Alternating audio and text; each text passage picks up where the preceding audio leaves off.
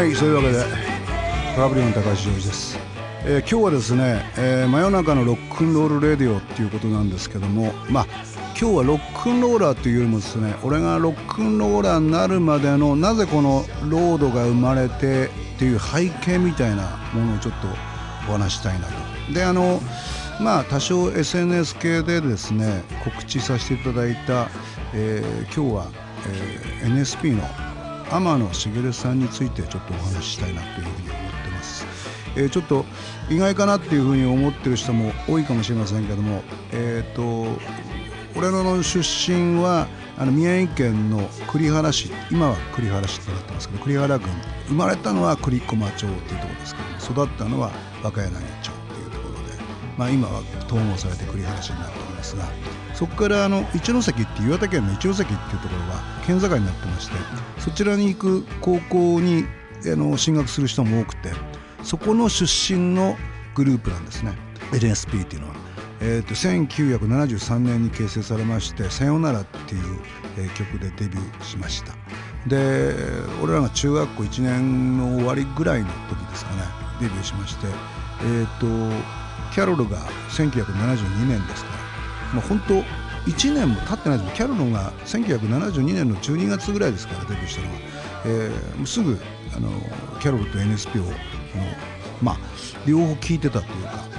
本当に俺の尊敬してる中でジョン・レノンエルビス・プレスリーブルース・スプリングスティンをはじめロックンローラーがガーッと揃ってて日本でも矢沢永吉さんとか、まあ、ベーシストとしてですねザ・タイガース、えー岸辺治さん今岸辺一徳さんですけどもサリーって言われてたそういう方が、あの自分のフェイバリットとしてる中でですねやっぱり特殊っていうか特別だったのがやっぱり、あの天野さんっていうか NSP との出会いでしたね。であのよくあの僕は学校終わってあのまあ福祉課程っていうのもあってあの部活が終わったりするとやっぱお腹空くじゃないですか買い食い禁止ってってみんな家帰ってますね真っ先に帰って飯食ったりするんだろうけど俺行くとこないのでちょっとあの遠距離通学だったのであのある中華屋さんに寄って必ずラーメン食べたりあのチャーハン食べてたり帰ったんですけどもその時にそのそこに溜まってた高校の先輩がいましてまあ不良系なんですけどもその人がなんか不良でもね楽器やってる人結構多くてたまたまねマンドリンやってる人がいてマンドリンですかってこの時代にみたいなでその人が「いやお前この曲聞いたことあるか?」ってあの隣の町のっていうか、まあ、一関の出身のグループなんだぜってすごいいい曲だよって聞かされたのが「さようなら」っていう NSP のシングルだったんですね。そんでそれ聞いた時にすごいインパクトあってあのイントロのもうなんかあの凍えるようななんかこう雪が降ってくるようなふわふわしたような感じとこう寒い感じとすごいショック受けてそれでそれを、えっと擦り切れるほど本当にあの買って返したんですけどね新しいシングルをね結局だから2枚買ったんですよねその後ね。でまあ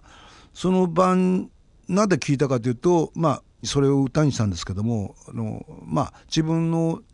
父親と母親が離婚してで姉がいるんですけども姉と母親が出てった晩にそのシングル、えー EP ですねレコードをずっと擦り切れるほど聴いてでなんでこんななんだろう「さようなら」っていう歌の中でですね今日はちょっとあのこういうポッドキャストって著作権があるんで簡単にかけれないんですけどラジオみたくですね人の曲を「まあ、さようなら」の中でその「あれは嘘っぱちだったんだねもういいよさようならさようなら」っていう最後にこうとこがあるんですけどもすごいディテールがすごく似ててですね自分の状況と。まあ自分はまだ中学生1年終わりぐらいですかね中に入ってですごくなんかショック受けて思春期の時でまあ失恋ってこんなもんなのかなって後で思ったんですけどまあすごく母親と姉を、まあ、失ったっていうわけじゃないんですけどもまあいなくなったことがすごくショックだったんでしょうね。であのまあそういうことがあってでその NSP に一気にこう興味を持ってそしてファーストアルバムが、えっと、仙台の電力ホールだったと思うんですけどもそこでのライブだってライブがファーストって珍しいなと思いながら、えー聞いたんですけども。でまあ一気にはまってですね。でもう今日はねあの本当は7月1日あの天野さんっていうのは実はですね2005年の7月1日に52歳という若さで、えー、この世を去ってしまった方なんですけども。もう14年経っちゃったってことですね。早いですよね。で僕もそのトリビュート、まあ、ツイートコンサートっていうかトリビュートコンサートに立たせていただいたり、えー、天野さんのポジションで「えー、堂本兄弟」っていうフジテレビの、えー、すごくいい番組だってそこであの、えーと、NSP の中村先輩と平賀先輩と一緒に、えー、演奏させて「さよなら」をさせていただいたりした思い出がありますが本当は7月1日にこのポッドキャストを配信する予定だったんですけどもちょっと曲を整理してたらこの時期になりましたが、まあ、とりあえずもうお盆も近いということでですねえー、天野さんに、えー、捧げた今日は曲を最後にですね「えー、さよならも言わないで」っていう曲を作ったんですけどもそれを最後に流したいなっていうふうに思います、えー、30分ほどのお時間なのでお付き合いください。でまず最初はですね僕がその中学校2年にその中学1年の終わりから中学校2年の時に NSP と知り合ってそれで NSP のファーストを聞いてその中に、まあ、お昼寝の季節っていうのがあったんですけども中村さんがリードボーカルを取ってるすごくなんか神秘なこう子供の、まあ、天野さんの作る曲っていうのは全部その幼少時代というか少年のような歌なんですよね。でそういうことがあってでこうインスパイアされてまあまあパクリではないんですけどまあスリーフィンガーの仕方とかベースのラインとかそれからメロディーの持っていき方とかコードコードの成り立ち方とかは学んでとりあえず何曲かオリジナル作った中で中学校2年の春休みまあ中3の春休みですかねだから中2から中3になる時に作った歌です。えー、っと、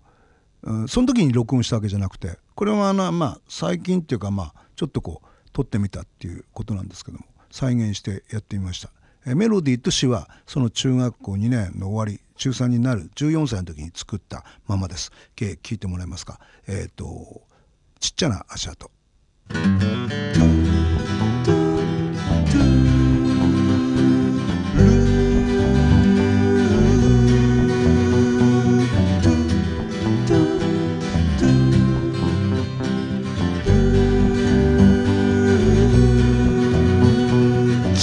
ちゃい頃植えた小さな柿の木はもうすっかり大きくなって甘くなりました。あの日を思い出すたびに幼かった小さな空が懐かしそうな顔してる。夢を見ているうちに大人になってゆきます。思い出が遠くに消えてゆく。ちっちゃい頃書いた母さんの似顔絵はもうすっかり汚れてしまって何にも見えません。あの日を思い出すたびに幼かった小さな胸が寂しそうな顔してる。見ているうちに大人になってゆきます。思い出が遠くに消えてゆく。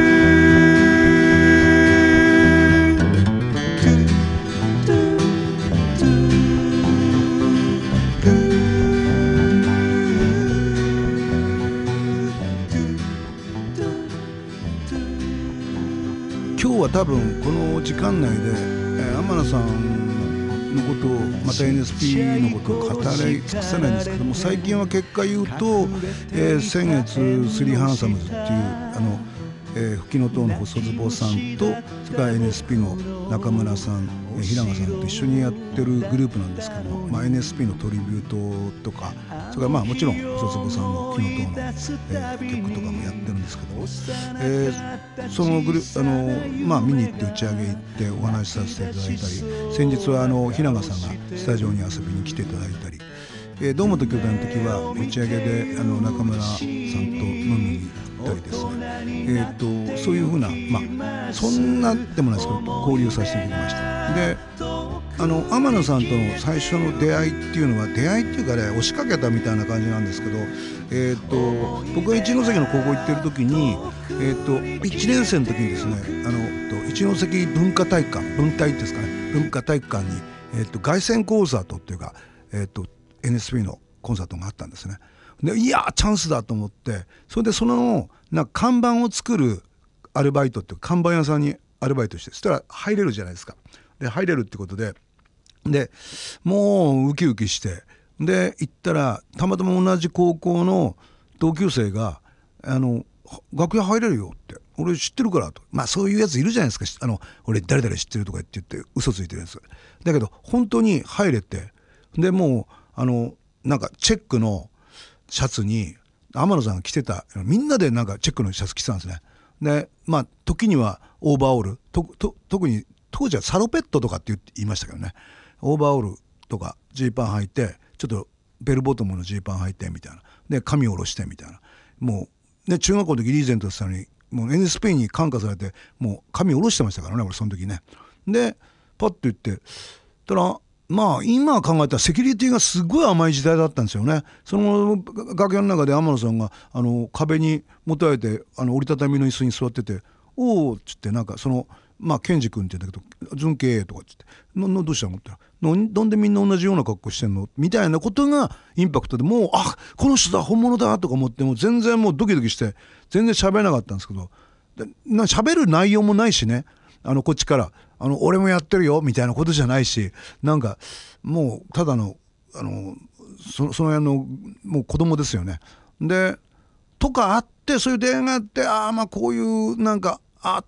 って思っててもちろんその上京した時にはもうすでにもう仙台行って、まあ、突っ張ったりなんかしてロックノールバンドやってでもうキャロルになるんだ矢沢さんみたいになるんだって出て行ったんだけども結局どっか自分の音楽性の中でですねあの天野茂さんっていうのがずっといてで結局あのロード売れた時にいやロックンロールバンドだったのにこれかよってこのヒットかよってまあもちろん感謝しましたよ。もうもう売れずに終わるよりは最後もう1年やってやめようって言った時に出たヒット、まあ、自主制作したあのシングルに3曲2曲取り終わって最後の1曲もう1曲だけ弾き語りで録ろうかって言ったのがロードでしたからね。でもそのロードっていうのはキャロルでもビートルズでもなくてやっぱりそのアルペジオっていうのが「さようならのチャンとタンツッタチャンチャンチャンチャン」っていう「ドンドンドンツッタドンドンドンドンツッタドンドン」分かりますよねスリーフィンガーやってると跳ねてるっていうですね「ダンとダツッタドン」これが「タラランタンタン」って跳ねてるじゃないですかこれが多分ロードの元になってるその雪の降り方このやっぱ北国生まれですからね天野さん僕もあの雪の降り方に関してはかなりディテールがあったと思います。でその後そのヒットしてからある音楽出版の人を通じて「そんなに好きだったら合わせてやるよ」って言われてセッティングしてあったのが渋谷の地下の、えー、と喫茶店だったんですけど本当そこはもう挨拶程度で。でまた別日に三宿の、えー、交差点の近くのあのまあちょっと和風のちょっと高級な感じのとこで、えー、初めてお会いしてで飲んだんですけども。でまあうちまでお送りしてって、えー、後で中村さんかとか平賀さんに聞いたら「天野ってそんなに飲めないのにね」って「いや結構飲んでたんですよねだからやっぱりよっぽどだったんだろうね」ってジョージ君と出会いがあって。僕その前にそのえっと初めてのツアーの時に最終日が確か、えっと、1993年の8月2日だったと思うんですけど、えっと、日本青年館でその時に、えっと、天野さんと雛賀さんが一緒に見に来ていただいてで楽屋に来ていただいたですね終わってね。よかったよって掴んだよね。みんな全員掴んだ。うん。って言って天野さんが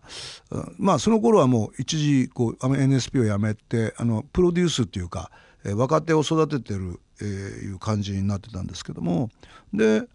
まあそれがちょっとしばらくザーッと空いてそれでまああのリンドバーグのドラムのチェリーっていうあの知ってると思いますけど NSP でずっとドラムを叩いてたんですけども。で彼が誘われてであの渋谷公会堂行ったんですよね。それが最後のライブだったんですけども、えー、まあ病気のことは聞いてたので本当にまあファンの方は辛いと思いますけども僕もまあ本当に治療に専念せずに NSP をやるっていうことにの方向に向けたんだなとあのなんかその生き方がロックノーラーだなっていうふうに思いますよね。あのトリベートコンサートの時も、まあ、僕日本で一番好きなギタリストがチャーさんなんですけどもチャーさんとかが、まあ、本当に初めてコンクリートの壁に挟まれてって曲聴いた時はもうぶっ飛んで「誰弾いてんだこれ」ってパッとで調べて、まあ、今みたいそのパソコンで調べられる時代じゃないですからそういう方が慕って集まってくれたっていうなんかそうですねまあ本当なんかちょっとまたやりましょうかちょっとあの皆さんに言いたいのは、えっと、今、まあ、いろんなちょっと大人の事情もあるんですけどもこの曲を1曲やるグループを作ろうと。という平賀さんと話が盛り上がってますし、まあ、中中村さんもまあ一応あの曲を聴いていただいていいねって言っていただいたんですけどもこのポッドキャストでももしそれが正式になれば、えー、と中村さんと平賀さんに来ていただいて3人でちょっとそういうお話をしながら、えー、そういう夢を叶えたいなって僕そう思いますね。え、ー、とどういうグループ名になるか分かんないですけどまあ1曲だけのグループになるかもしれませんけども、えー、これとりあえず今日流すのは僕一人でやってます。あのスリーフィンガーもコードストロークもコーラスも、えー、ベースも自分でやってますけども、えー、これをなるべく早いうちに平賀さんにベースを弾いていただいて中村さんにスリーフィンガーを弾いていただいて二人お二人にコーラスをやっていただくっていう贅沢なような感じで、えー、天野さんに捧げた曲です最後に、えー、今日は天野茂特集ということで全然特集できてないというかまああと10回ぐらいやってもまだあのえ、ー、とあれですけど詳しくは僕の出した「東北ロックノール物語」っていう本をね、ファンクラブ通じて売ってますので、えー、それをちょっと一人買っていただいてみんなで回し読みしていただくと分かるかなというふうに思います。えー、最後に、えー、ちょっと最後のところはちょっと音の事情があってフェードアウトするかもしれませんけども僕のオリジナルです。えー、天野さんに捧げた曲で「さようならも言わないで」それではまた。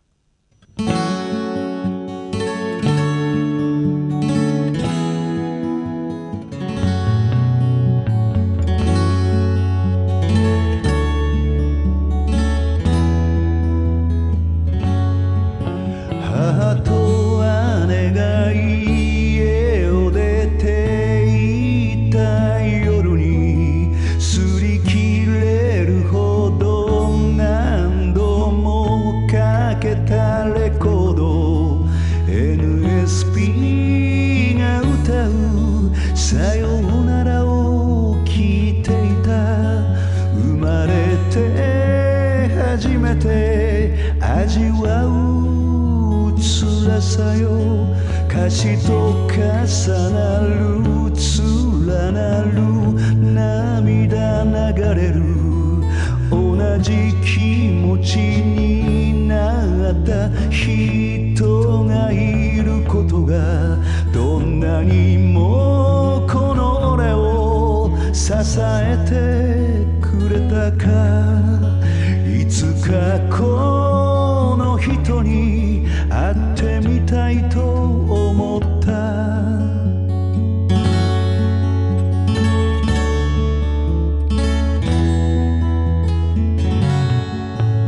「20年が過ぎて」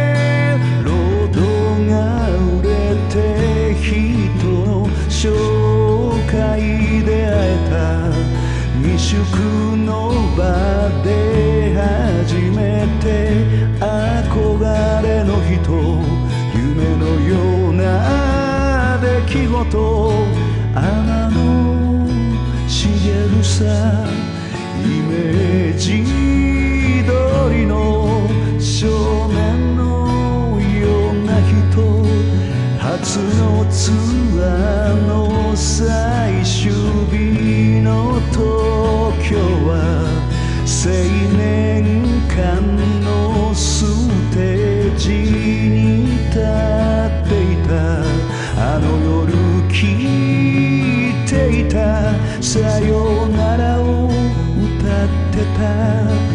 客席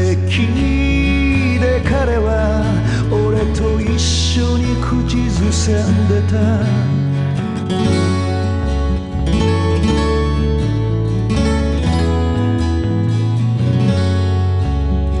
10年が過ぎて